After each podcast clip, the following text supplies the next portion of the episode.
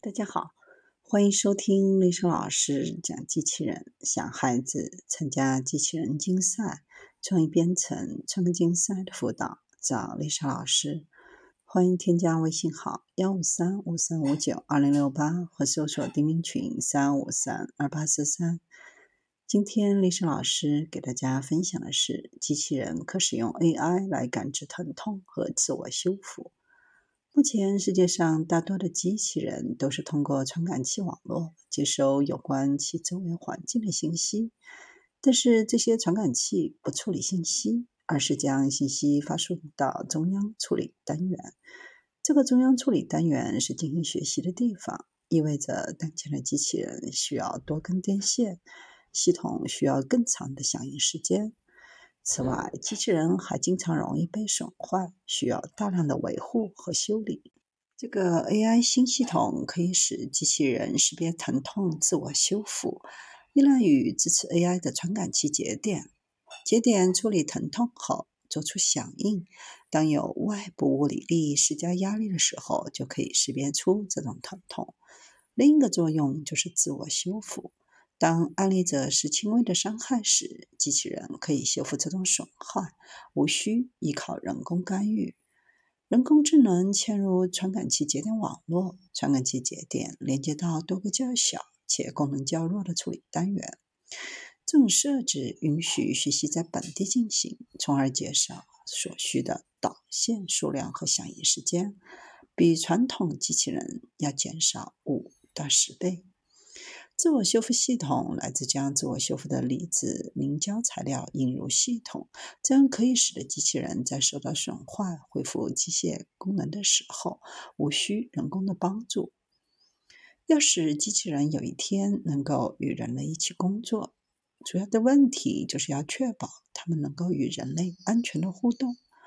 出于这个原因，世界各地的科学家一直在寻找使机器人具有感知意识的方法。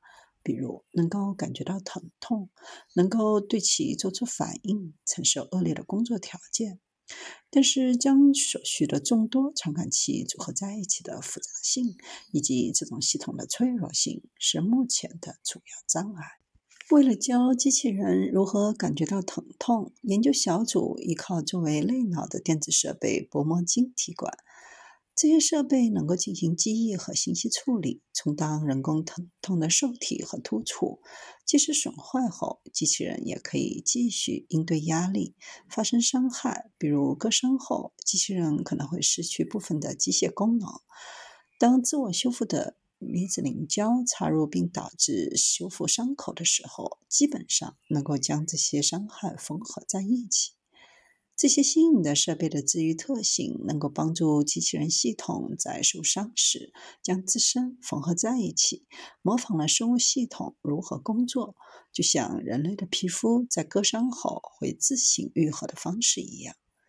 在测试中，机器人可以幸存并应对有轻微伤害，比如刮擦、颠簸引起的意外机械损坏，同时继续有效的工作。如果将这样的系统与现实环境中的机器人一起使用，将有助于节省维护的费用。